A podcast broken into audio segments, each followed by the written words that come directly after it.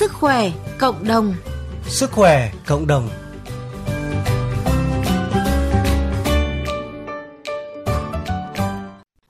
Thưa quý vị và các bạn, bên cạnh việc ghi nhận chính sách bảo hiểm y tế mang lại ý nghĩa cho bệnh nhân, đặc biệt là bệnh nhân lớn tuổi, hiện cũng có nhiều kiến nghị làm thế nào để bảo hiểm y tế có thể bổ sung danh mục các loại thuốc đặc trị, các loại thuốc mới để gia tăng hiệu quả điều trị và giúp người bệnh yên tâm hơn.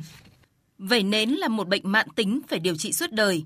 Với thể nặng, người bệnh buộc phải điều trị bằng liệu pháp ánh sáng cực tím, sử dụng thuốc ức chế miễn dịch hoặc biện pháp tối ưu nhất hiện nay là sử dụng thuốc điều hòa miễn dịch hay còn gọi là thuốc sinh học.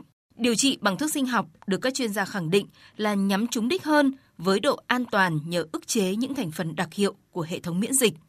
Chị Lê Vân, một bệnh nhân đang điều trị bệnh vẩy nến chia sẻ, điều trị thuốc sinh học hiện là ước mong của nhiều bệnh nhân. Tức là từ xưa là chị dùng nó là mấy chục triệu một mũi rồi. Thế nhưng bây giờ thì nó ra nhiều dòng nó sẽ rẻ hơn. Ở như 7, 8 triệu, 10 triệu cũng có nhưng mà nó theo tuần. Ví dụ như có loại 4 tuần phải tiêm nhắc lại. Cũng hy vọng là có những cái vấn đề gì để cho quyền lợi cho người bệnh bởi vì cái vẩy nến là một trong những cái bệnh chữa nó rất là tốn kém. Đã điều trị bằng thuốc sinh học thì phải điều trị suốt cho đến khi mình không đáp ứng thuốc nữa.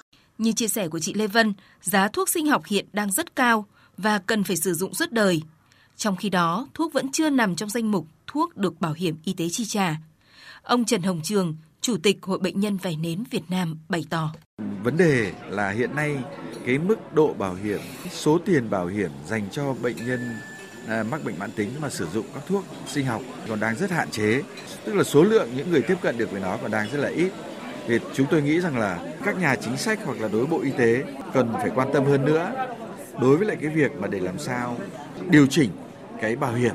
Thực tế cũng cho thấy không chỉ thuốc sinh học mà một số thuốc đặc trị bệnh vẩy nến cũng không nằm trong danh mục thuốc được thanh toán của bảo hiểm y tế.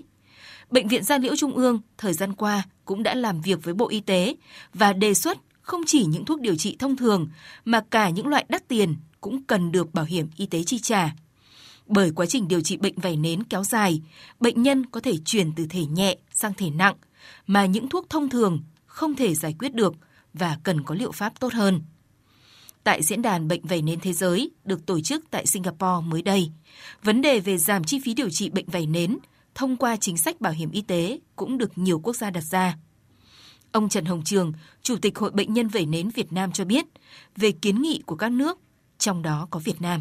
Đây là một cái diễn đàn có thể nói là lần đầu tiên được tổ chức ở khu vực châu Á ở các khu vực các nước châu Âu hay các nước châu Mỹ thì bảo hiểm y tế của họ tốt hơn, chi trả đến 100%. Trong khi đó thì ở khu vực châu Á, việc mà bảo hiểm chi trả cho những cái bệnh à, nhân mà mắc những bệnh vẩy nến, mắc bệnh mãn tính thì là rất khó khăn. Thì một trong những cái việc mà thảo luận là làm thế nào để đề xuất với các chính phủ phải có những cái thương lượng với lại các hãng dược để họ có thể à, đưa cho cái sản phẩm mà giá thành nó phù hợp với lại cái điều kiện của từng quốc gia một. 30% bệnh vẩy nến sẽ biến chứng thành viêm khớp và có thể gây tàn phế nếu không được điều trị.